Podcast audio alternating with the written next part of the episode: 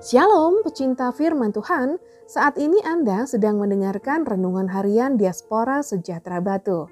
Pembacaan Alkitab hari ini dari kitab Imamat pasal 23 ayat 15 sampai 25. Kemudian kamu harus menghitung mulai dari hari sesudah sabat itu, yaitu waktu kamu membawa berkas persembahan unjukan, harus ada genap tujuh minggu sampai pada hari sesudah sabat yang ketujuh kamu harus hitung 50 hari.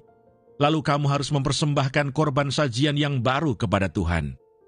Dari tempat kediamanmu, kamu harus membawa dua buah roti unjukan yang harus dibuat dari dua persepuluh eva tepung yang terbaik dan yang dibakar sesudah dicampur dengan ragi sebagai hulu hasil bagi Tuhan.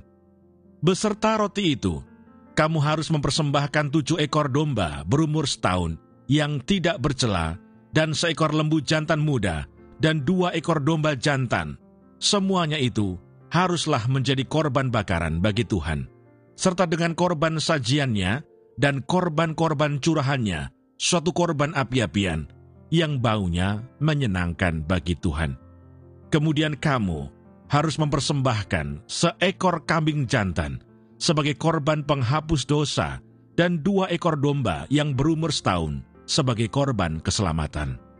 Imam harus mengunjukkan semuanya beserta roti hulu hasil itu sebagai persembahan unjukan di hadapan Tuhan beserta kedua ekor domba itu. Semuanya itu haruslah menjadi persembahan kudus bagi Tuhan dan adalah bagian imam. Pada hari itu juga, kamu harus mengumumkan hari raya dan kamu harus mengadakan pertemuan kudus janganlah kamu melakukan sesuatu pekerjaan berat. Itulah suatu ketetapan untuk selama-lamanya di segala tempat kediamanmu turun-temurun. Pada waktu kamu menuai hasil tanahmu, janganlah kau sabit ladangmu habis-habis sampai ke tepinya, dan janganlah kau pungut apa yang ketinggalan dari penuaianmu. Semuanya itu harus kau tinggalkan bagi orang miskin dan bagi orang asing.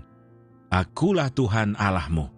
Tuhan berfirman kepada Musa, Katakanlah kepada orang Israel begini, dalam bulan yang ketujuh, pada tanggal satu bulan itu, kamu harus mengadakan hari perhentian penuh yang diperingati dengan meniup serunai, yakni hari pertemuan kudus. Janganlah kamu melakukan sesuatu pekerjaan berat, dan kamu harus mempersembahkan korban api-apian kepada Tuhan. Ayat Mas hari ini dari kitab Imamat pasal 23 ayat 22. Pada waktu kamu menuai hasil tanahmu, janganlah kau sabit ladangmu habis-habis sampai ke tepinya, dan janganlah kau pungut apa yang ketinggalan dari penuaianmu. Semuanya itu harus kau tinggalkan bagi orang miskin dan bagi orang asing. Akulah Tuhan Allahmu. Imamat 23 ayat 22.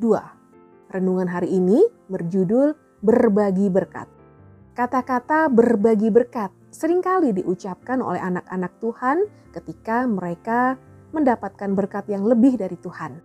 Jadi kebiasaan berbagi merupakan salah satu ciri khas dari kehidupan orang-orang yang telah mengenal Tuhan dengan benar.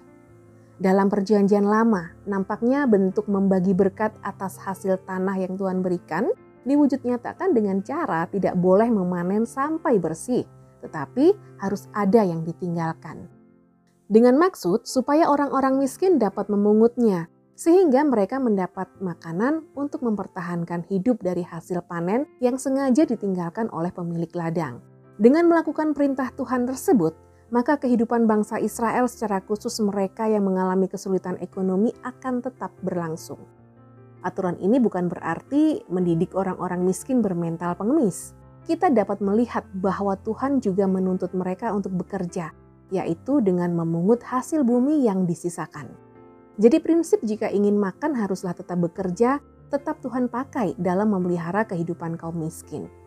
Dalam bergereja, Allah juga sudah menetapkan pelayanan diakonia untuk membantu jemaat yang perlu ditolong karena kondisi ekonomi yang kurang baik. Pelayanan ini bukan membuat orang percaya menjadi pribadi yang malas. Oleh karena itu, pembinaan untuk mendewasakan iman penerima diakonia juga harus dilakukan sampai jemaat diakonia memiliki motivasi yang benar ketika menerima pelayanan ini. Selain itu, pelayanan diakonia juga sebagai sarana membekali yang perlu dibantu untuk mengembangkan diri Oleh karena itu, bentuk pelayanan diakonia bisa terwujud melalui beasiswa, pembekalan keterampilan, dan sebagainya. Kiranya kesatuan tubuh Kristus terwujud dalam gerejanya.